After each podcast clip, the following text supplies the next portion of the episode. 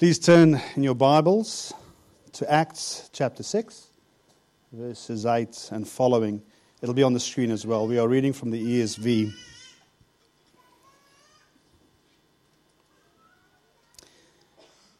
And Stephen, full of grace and power, was doing great wonders and signs among the people. Then some of those who belonged to the synagogue of the freedmen, as it is, was called, and of the Cyrenians and of the Alexandrians, and of those from Cilicia and Asia rose up and disputed with Stephen. But they could not withstand the wisdom and the spirit with which he was speaking. Then they secretly instigated men who said, We have heard him speak blasphemous words against Moses and God. And they stirred up the people and the elders and the scribes, and they came upon him and seized him and brought him before the council. And they set up false witnesses who said, This man never ceases to speak words against this holy place and the law. For we heard him say that this Jesus of Nazareth will destroy this place and will change the customs that Moses delivered to us. And gazing at him, all who sat in the council saw that his face was like the face of an angel. And the high priest said, Are these things so? And Stephen said, Brothers and fathers, hear me. The glory, the God of glory appeared to our father Abram when he was in Mesopotamia. And he lived in Haran, and he said to him, Go out from your land and from your kindred, and go into the land that I will show you. Then he went out from the land of the Chaldeans and lived in Haran, and his father died. God removed him from there into this land in which you are now living. Yet he gave him no inheritance in it, not even a foot's length, but promised it, promised to give it to him as a possession, and to his offspring after him, though he had no others, who would um, though he had no child. And God spoke to this effect that his offspring would be sojourners in a land belonging to others, who would enslave them and afflict them for a hundred years. But I will judge the nation that they serve, said God, and after that they shall come out and worship me in this place. And he gave him the covenant of circumcision. And so Abraham became the father of Isaac and circumcised him on the eighth day. And Isaac became the father of Jacob, and Jacob of the twelve patriarchs. This is where it swings around. And the patriarchs, jealous of Joseph, sold him into Egypt, and God was with him, and rescued him out of all his afflictions, and gave him favor and wisdom before Pharaoh, the king of Egypt, who made him ruler over Egypt and over all his household. Now there came a famine throughout all Egypt and Canaan, and great affliction, and our fathers could find no food. But when Jacob heard that there was grain in Egypt, he sent out our fathers on their first visit. And on the second visit, Joseph made himself known to his brothers, and Joseph's family became known to Pharaoh.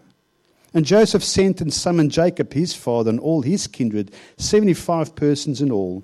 And Jacob went down into Egypt, and he died, he and our fathers. And they were carried back to Shechem and lived and laid in the tomb that Abram had bought for a sum of silver from the sons of Hamor and Shechem.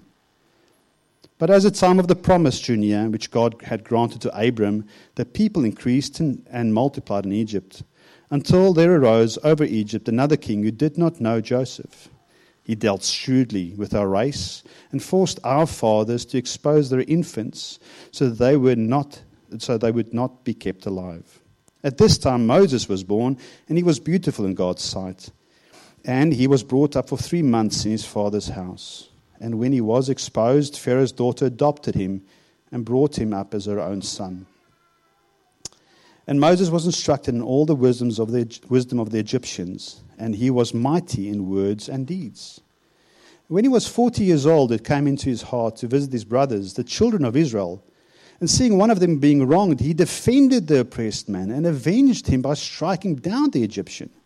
He supposed that his brothers would understand that God was giving them salvation by his hand, but they did not understand.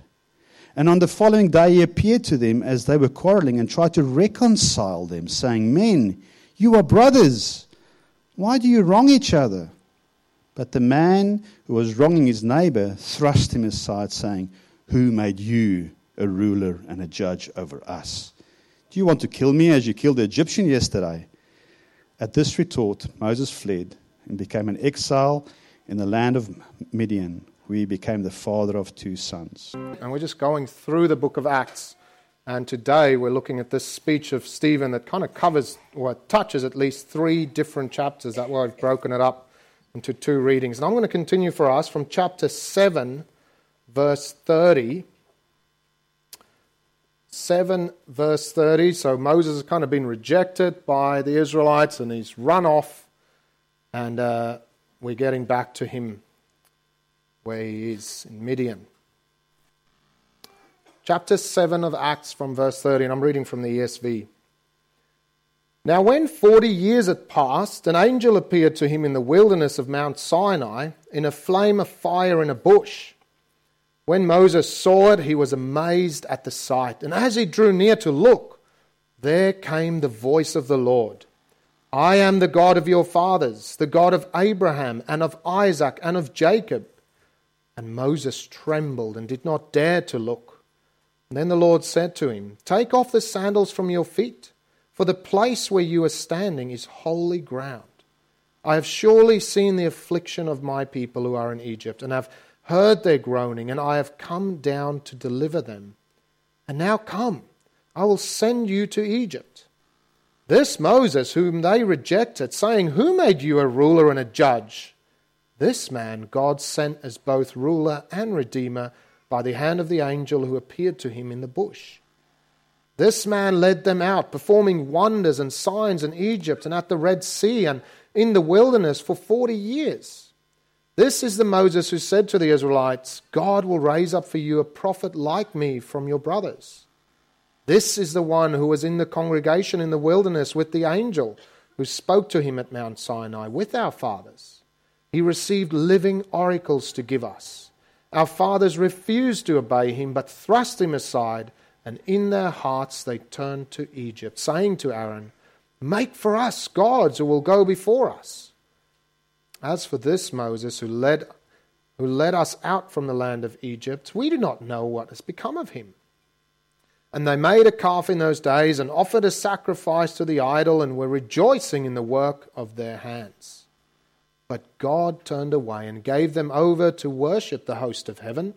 As it is written in the book of the prophets, Did you bring to me slain beasts and sacrifices during the forty years in the wilderness, O house of Israel?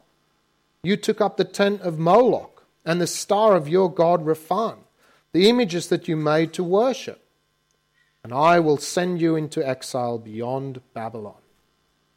Our fathers had the tent of witness in the wilderness, just as he who spoke to Moses directed him to make it according to the pattern that he had seen. Our fathers in turn brought it in with Joshua when they dispossessed the nations that God drove out before our fathers, so it was until the days of David, who found favor in the sight of God and asked to find a dwelling place for the God of Jacob. But it was Solomon who built a house for him. Yet the Most High does not dwell in houses made by hands, as the prophet says. Heaven is my throne, and the earth is my footstool. What kind of house will you build for me, says the Lord? Or what is the place of my rest? Did not my hand make all these things? You stiff necked people, uncircumcised in heart and ears, you always resist the Holy Spirit. As your fathers did, so do you. Which of the prophets did your fathers not persecute? And they killed those who announced beforehand the coming of the righteous one, whom you have now betrayed and murdered, you who received the laws delivered by angels and did not keep it. Now, when they heard these things, they were enraged and they ground their teeth at him. But he, full of the Holy Spirit, gazed into heaven and saw the glory of God, and Jesus standing at the right hand of God. And he said, Behold, I see the heavens opened, and the Son of Man standing at the right hand of God. But they cried out with a loud voice, and they stopped their ears and rushed together at him. Then they cast him out of the city and stoned him. And the witnesses laid down their garments at the feet of a young man named Saul. And as they were stoning Stephen, he called out, Lord Jesus, receive my spirit. And falling to his knees, he cried out with a loud voice, Lord, do not hold this sin against them. And when he had said this, he fell asleep.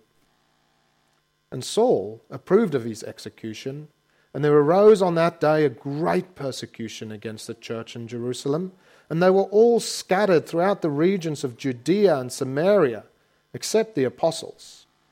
Devout men buried Stephen and made great lamentation over him. But Saul was ravaging the church and entering house after house. He dragged off men and women and committed them to prison. Let's pray. Father God, one of the key themes in this passage, and we've already sung about it, is your faithfulness. There these stark contrasts between you, the faithful one, how you make promises and keep them, and, and those, your people, who are so unfaithful. And we just want to acknowledge that again this morning as we have through song, but come here to you as unfaithful people, unworthy of anything from you uh, even those of us who might have been walking with Jesus for many years, we have been unfaithful this week. And we want to come to you and we want to plead that you would be faithful to us. Open up your word to us, address us now, speak hope into our lives, show us realities that we might not have known of before, that we have forgotten or that we thought little of. Would you please hold uh, fast to your own promise, if you like? Uh, where you say to us, Man shall not live by bread alone, but from every word that comes from the mouth of God. These are your words. There are many of them, and we pray that you would feed us now and teach us that we might understand this huge passage. We pray this all for your glory. You, the God of glory, may you be glorified through this. In Jesus' name, Amen. Have you, have you ever watched the movie Vantage Point? Uh, it, it, came out in 2008. The ratings wasn't actually that good. I think it got 6 out of 10 on some of the ratings. And it tells and retells the story uh, of the attempted assassination of the American president. Now, if you've watched it, I wonder if you were as confused as me in the beginning. So you start watching the movie, and the scene is set. There's a huge crowd of people that the president is about to address. And then you have the attempted assassination, and there's chaos. And before you know it, it's, it's very calm again, and there's excitement because the president is about to arrive, and there's lots of people, this flock of people that the president is about to address, and you think, what is going on? But we just went through this part of the movie. This is past. And then, and then the president speaks, and, and, and, and he almost dies, and there's chaos, and before you know it, it's calm again, and, uh, you know, and so it goes. The president has just arrived again. And, and, and soon you realize, and maybe I should have read the kind of description of the movie before I started watching it, but soon you realize uh, that it's, this, it's the same event that's being retold from different people's perspectives. And maybe it's a bit disorientating at the start, and every time a new person's perspective starts, but in the end, and as the movie goes on and on, uh, it becomes clearer and clearer and clearer. And when I got to the end of the movie, I felt like I'd been on this roller coaster ride, like from, oh, I know what's going on. Oh, no, I don't know what's going on. Oh, I know what's going on. And you just go like that the whole way from confusion to clarity and back to confusion. And then finally, there was crystal clarity as they caught the man who attempted the assassination, and the movie finishes. Now, as I've been working through this momentous passage this week, I've kind of been feeling that same roller coaster. I kind of go like, oh, I see a theme here. I know how this is working. Hey, I got, oh, no, hold on, there's something else. Now, how, does, how do these things, oh, no, oh, and, and it just keeps going like this. And so, what I thought we would do, and maybe you felt the same way as we were reading it, that there's so many themes, there's so many similarities and connections, and, and you can get distracted by them. And so the question is, well, how does it all fit together? What is the point that Stephen, the guy who does this big speech, is trying to make? Well, why don't we look at it from three different views that I think will give us some clarity and help us make sense of it all? Maybe I'm hoping, uh, as you feel at times, maybe a bit disorientated, uh, God willing, that you will have clarity at the end. So, are you ready for a roller coaster ride? We've started already. So, here are the three views that I want us to look at. I've put them in questions for us. For us. What's going on in the book of Acts? There's a huge section. What's going on in the book of Acts? And then what's going on in God's grand plan? Because this is part of it. And then I want to finish where Stephen finishes and say, well, what's going on in your heart?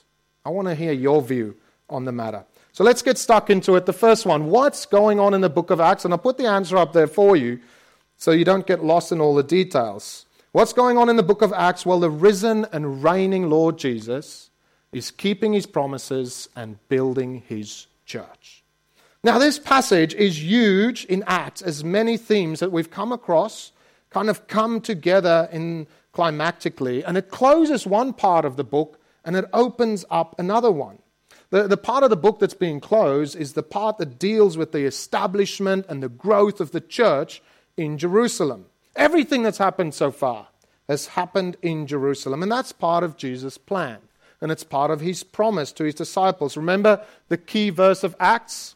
This is what Jesus says But you will receive power when the Holy Spirit has come upon you, and you will be my witnesses. Notice all the will, this will happen.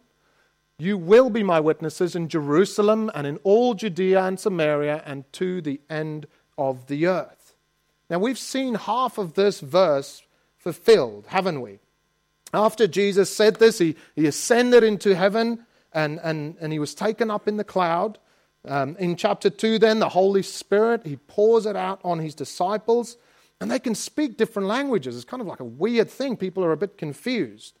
But then Jesus uses those disciples to address the people that are in Jerusalem, that's come from all the corners of the globe for Pentecost. He uses his disciples to speak to these people in their own languages. And, and Peter got up and he addressed the people. Uh, and 3,000 people were added to the number uh, of Jesus' followers. Just like that mega church planted. It's crazy. Another time at the temple, people, uh, Peter is addressing people again, and more people believed in the good news of Jesus. And all of a sudden, there's 5,000 men alone who believe. And many more people if you count the women and the children. And this church, man, it just seems to be going great. The, the, the community that they're surrounded by uh, really looks upon them favorably. We see that in chapter 2. And people held them in high esteem. We see that in chapter 5. You could just imagine being part of it. Wouldn't it be great of being part of such a church? And oh man, you can just enjoy it, relax, and enjoy this amazing movement. But Jesus had other plans. And surely I should probably say he hadn't forgotten about his plan. And so, through Stephen's speech and this, the stoning of him at the end, uh, Jesus uh, takes his followers to Judea and Samaria as he promised. Look there at the end of our passage. So this is Acts chapter 8, verse 1. As I mentioned references, you have to listen very carefully because it could be in chapter 6 or 7 or 8. So, chapter 8, verse 1 And Saul approved of Stephen's execution. And there arose on that day a great persecution against the church in Jerusalem. There's Jerusalem, phase 1. And, there, and they were all scattered throughout the regions of Judea and Samaria. Phase 2, except the apostles. You see, Jesus is keeping his promises and he's building his church. He said there'll be his witnesses in Jerusalem and Judea and Samaria and to the end of the earth. And now his witnesses are in Judea and Samaria.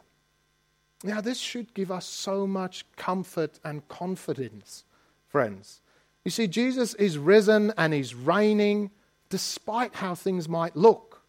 You see, when, when Stephen boldly witnesses about Jesus as he, was, as he was instructed to, and he prayed for boldness together with the other disciples, he gets stoned. He gets killed. And you think, what? hold on, I thought Jesus wants us to witness to him. I thought Jesus was building his church, not breaking it down. But he is building his church, and he wants us to witness to him, even when it gets difficult, even when it gets costly, or even deadly. And we love a wonderful thing about King Jesus here. You see, he can take any threat or attack on the church and he can use it to advance his own plans and purposes. Is there anyone, maybe there's a movie or something where a bullet comes to someone and they manage to turn it around? Is it the Matrix?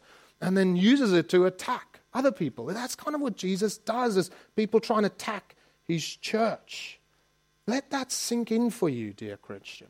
Now, like every hardship that you face as an individual, or maybe as a family, or even us as a church, is not wasted.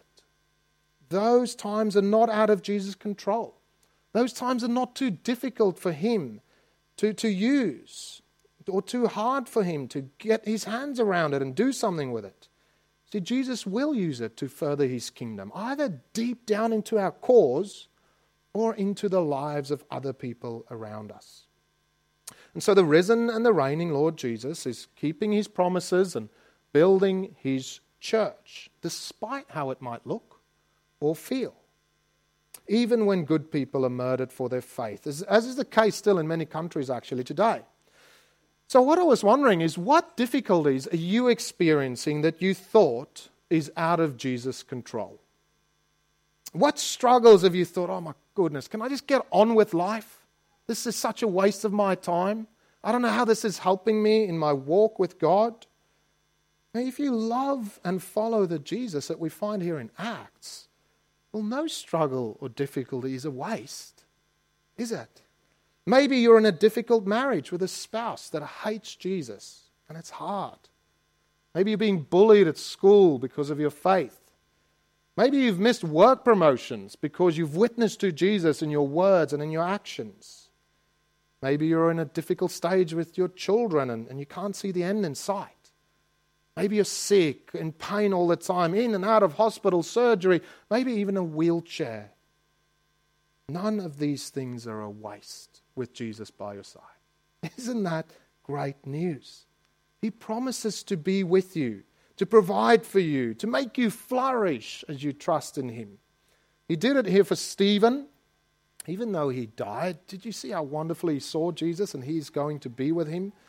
And he did it for his church as the church spread and disciples grew in number. And he can do it for you. And he can do it for us as his church too. So that's the first view. What's going on in the book of Acts? The risen and the reigning Lord Jesus is keeping his promises and building his church. The second one is this what's going on in God's grand plan? So we're zooming out. Imagine Google, you know, the maps, and you go, what's going on in God's grand plan? Well, a new ruler and a rescuer of God's people has been raised. You see, what's very clear by the end of our passage is that the Jewish leaders they don't see these followers of Jesus as part of, of, of them. So much so that they take Stephen outside of the city and they stone him. Sounds very familiar. Who else did they take out of the city and kill? A tension that's been building under the surface has finally come up to the surface and is at breaking point. Now, what's the tension? Well, it, it kind of tells us there in chapter 6, verse 13, when they accuse Stephen. Look at what they say. And they set up false witnesses. This is what religious people have to do. They have to do things falsely, underhanded ways.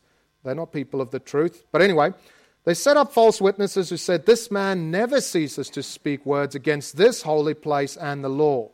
For we have heard him say that this Jesus of Nazareth will destroy this place and will change the customs that Moses delivered to us.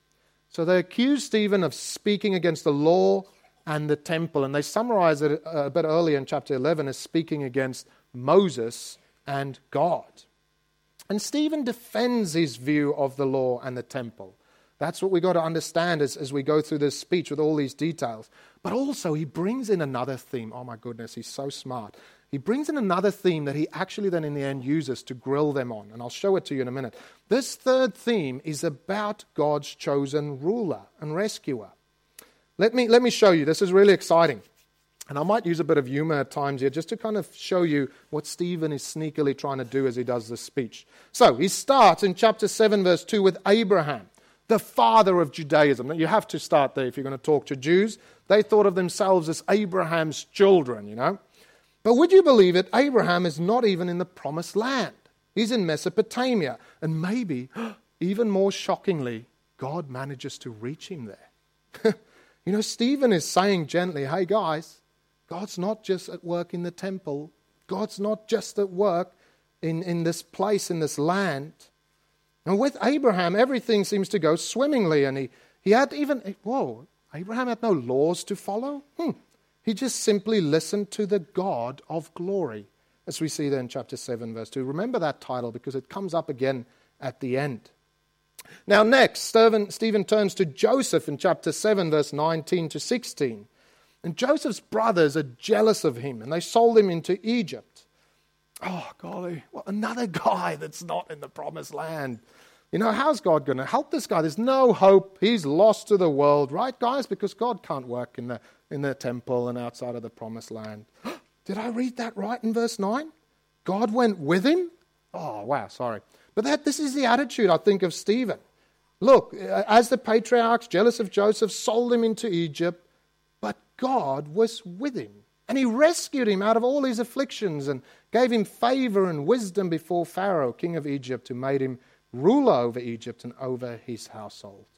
God was with Joseph in Egypt. And not only that, God blessed him and he ended up being the ruler of Egypt and all of Pharaoh's house.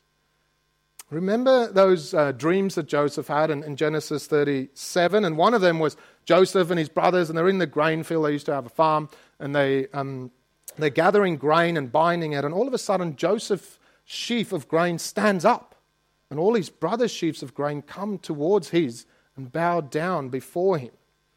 And, and when Joseph told his brothers uh, of this dream that he had, this is what they said in Genesis 37. His brothers said to him, Are you indeed to reign over us, or are you indeed to rule over us? And so they hated him even more.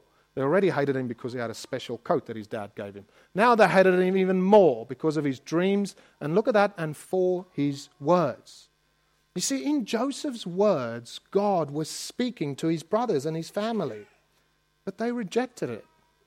And Stephen is saying, hey, I know there was no law when all of this happened, but the little that God did speak to them, they ignored.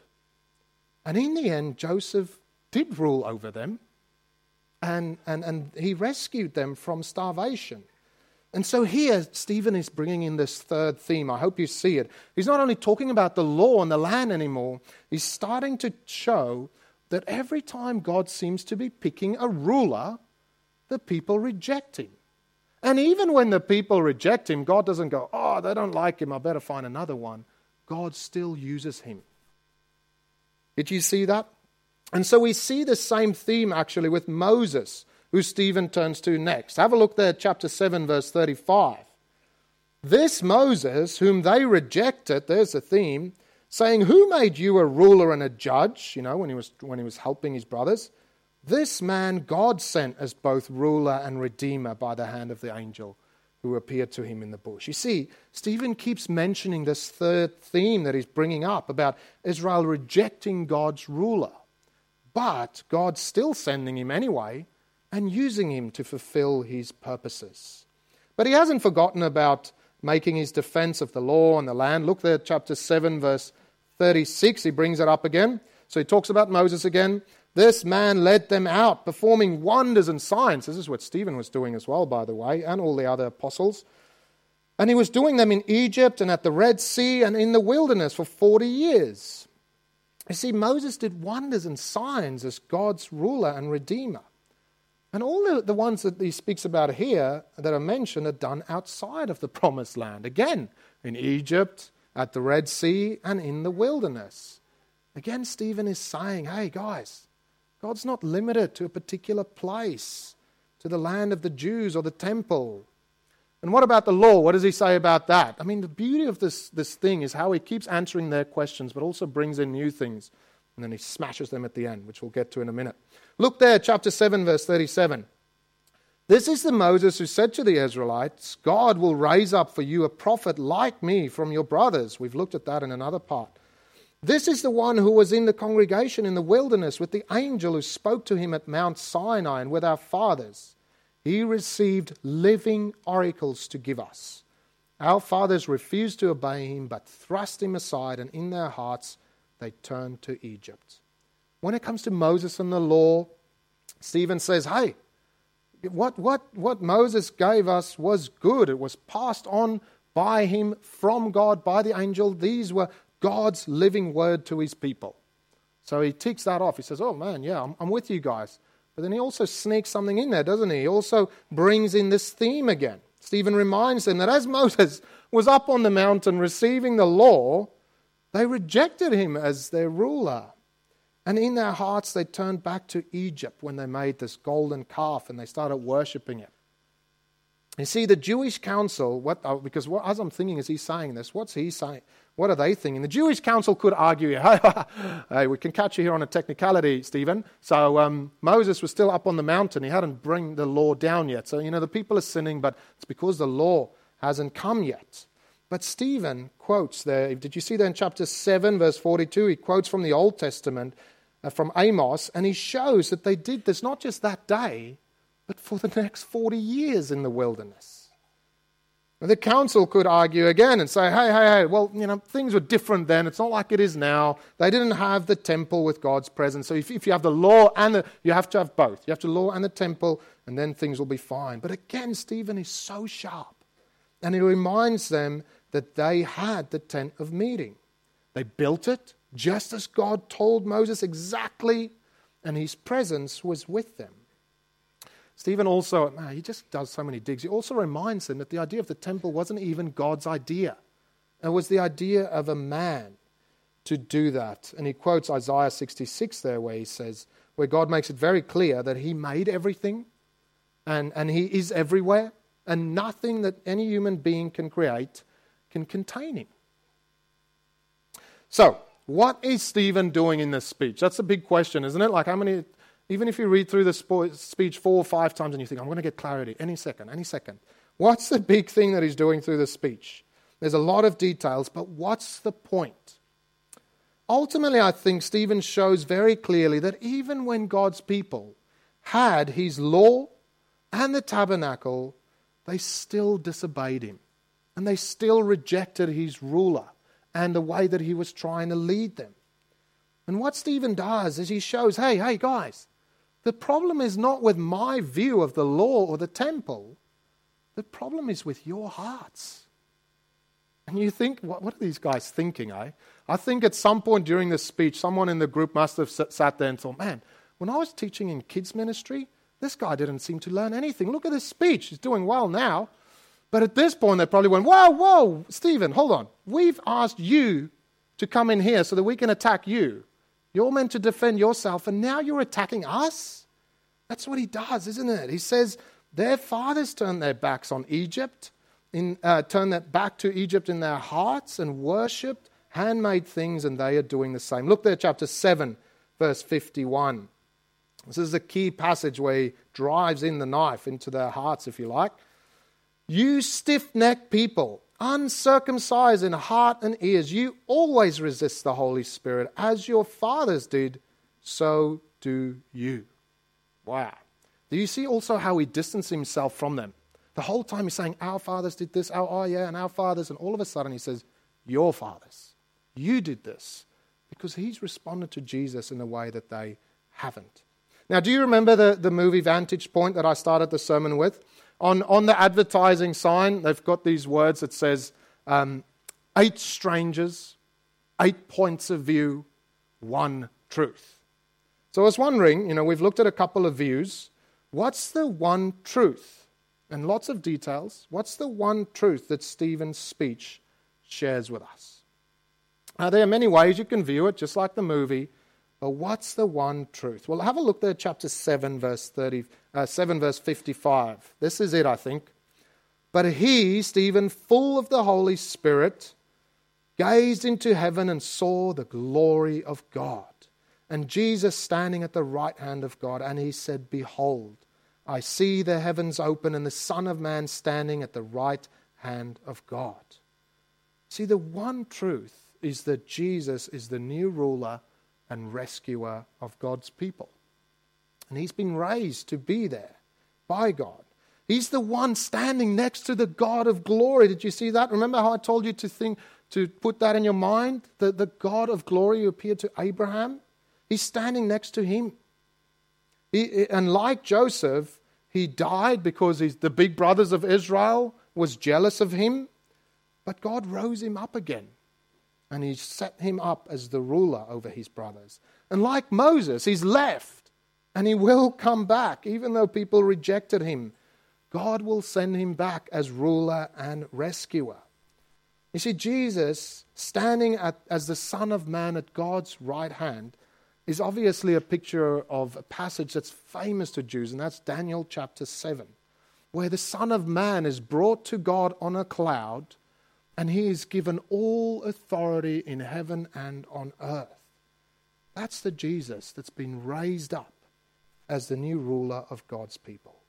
And obviously, Stephen has shared of Joseph and Moses' rejection so that this Jewish council won't make the same mistake again. He's saying, guys, even, even if you were to reject Jesus, God is still going to use him. He's going to come back. This is not going to thwart God's plans. So watch out. And so Stephen's last words of this kind of wonderful vision of Jesus was to invite the people that he has come from, of his birth, to receive um, God's blessings in this new ruler, Jesus.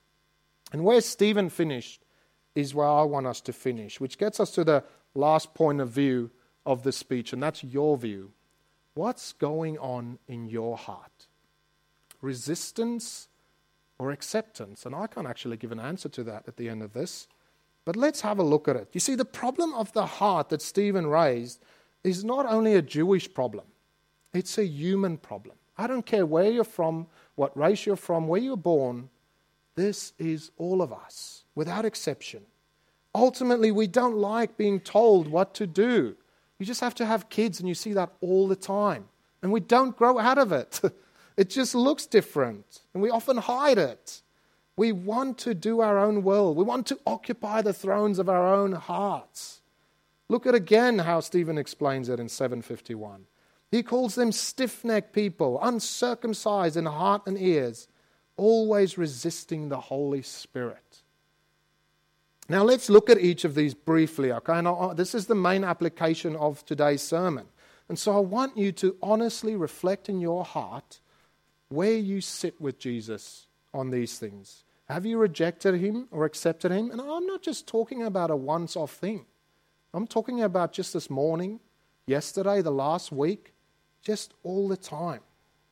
Okay, so let's look at those things. He calls them stiff necked people. And what's interesting is this is what God calls the Israelites right after they worship the golden calf in Exodus 32. God says they don't want to be led by me, Moses. They want to be led by this lifeless, voiceless, powerless statue. And really, when you look at a God like that that you want to lead, you just want to lead yourself.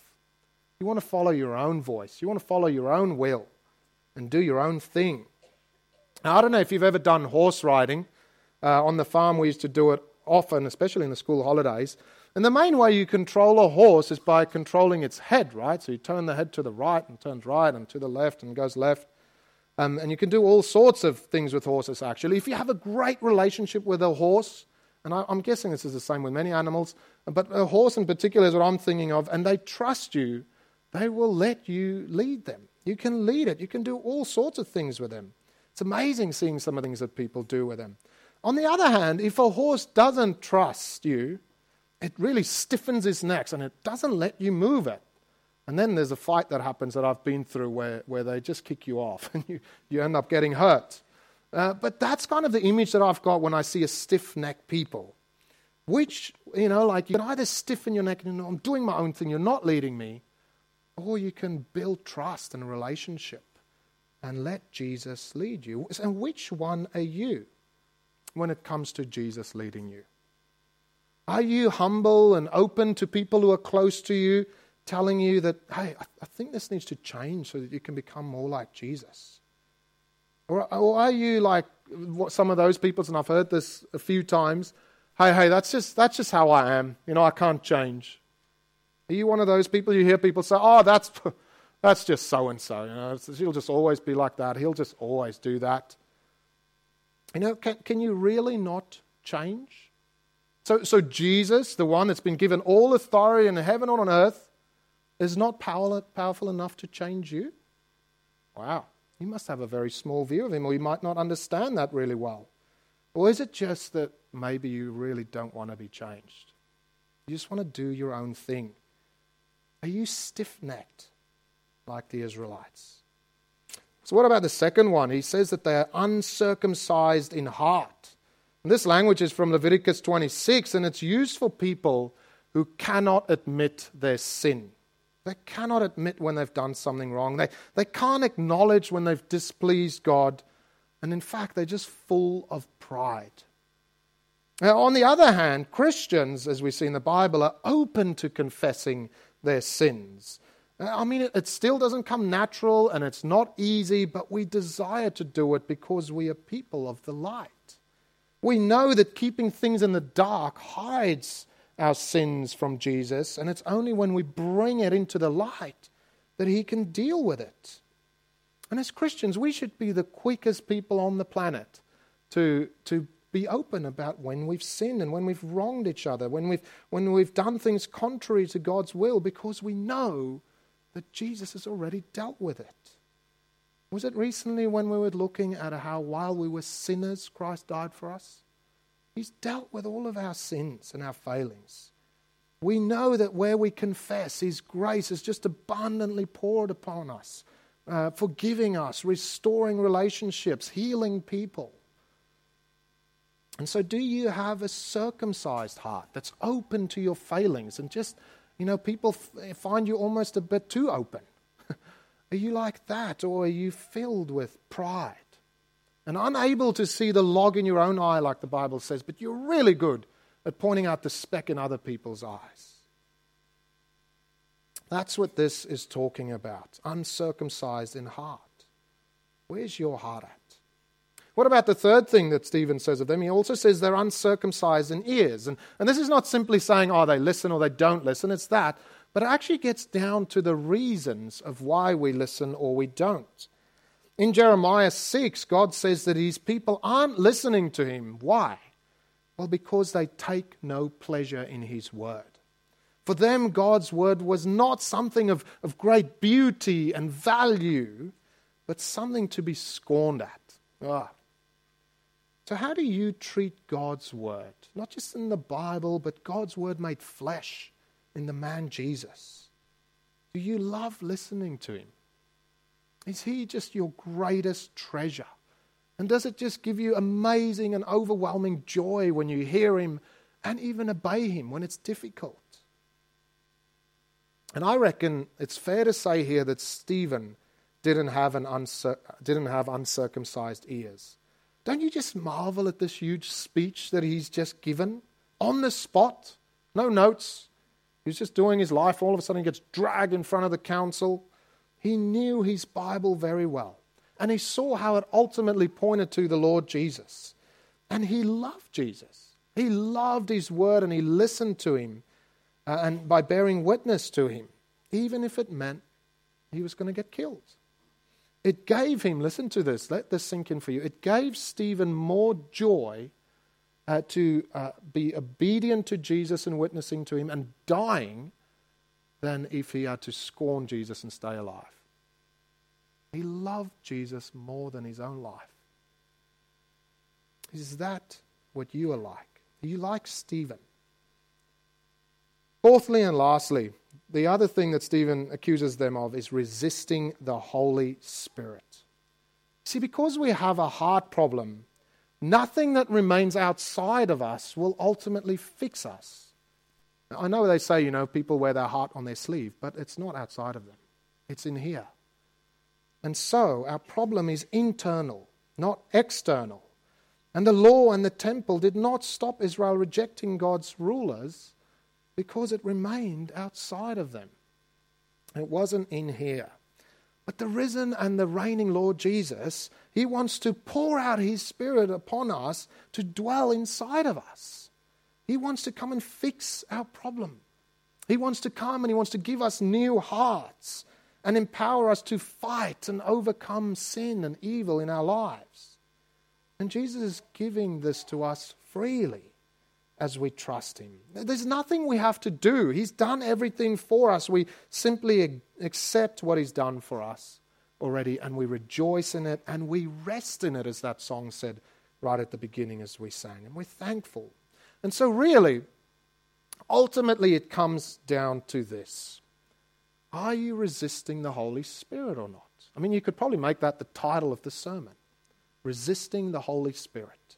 Because if we embrace and accept the Holy Spirit, He will help us take pleasure in God's Word. and see it for what it is, as valuable uh, uh and as, as giving us much joy when we follow it. This Spirit will also convict us of sin and help us to open up our hearts and remind us again and again that forgiveness is, on, is just freely available for the sins that we raise. God's not surprised when you go, oh, I did this thing. He knew about it already. And it's the Spirit that will humble us to not want our own way and stubbornly just keep to a certain path, the same path that humanity has taken over and over again that's caused so much hurt and damage. No, He will give us a deep trust in Jesus as we see His beauty, as we see Him the way that Stephen saw Him when he looked up, filled with the Spirit, as the risen and reigning Lord Jesus. And He will help us to let Him lead us. And so I just want to finish with that question again. Are you resisting the Holy Spirit of the risen and reigning Lord Jesus who's standing right now at the right hand of the Father of glory? It's one of the biggest questions that we have to answer in our lives. We have to do it every day. Let's pray. Holy Spirit, you are working right now. You have been working for the last however long this has been going. And we pray that you would lead us, we pray that you would soften our hearts to see our sin and to be honest and humble about it. We pray that you would give us a love and a joy for the words that we have just heard. And above all, we pray that you would help us see Jesus the way that Stephen did, where he was just so filled with joy that he set his eyes on him in the face of death, and nothing could stop him. He was filled with the Spirit full of grace and power, loving your word, being open about the past, and being ready to be led by you, Jesus. Holy Spirit, please work in us. We, we want to accept you and we want to embrace you and want you to lead us. And we know that doesn't look like speaking in tongues and doing all sorts of weird miracles and things. It's really simple. It's about how we see and respond to the Lord Jesus. That is what it looks like to embrace you. May we do that. May we have the same view of Jesus, the risen and reigning Lord Jesus, as Stephen. And will you continue to grow our church and reach the lost and build us as we trust in you? We pray this all in Jesus' name. Amen.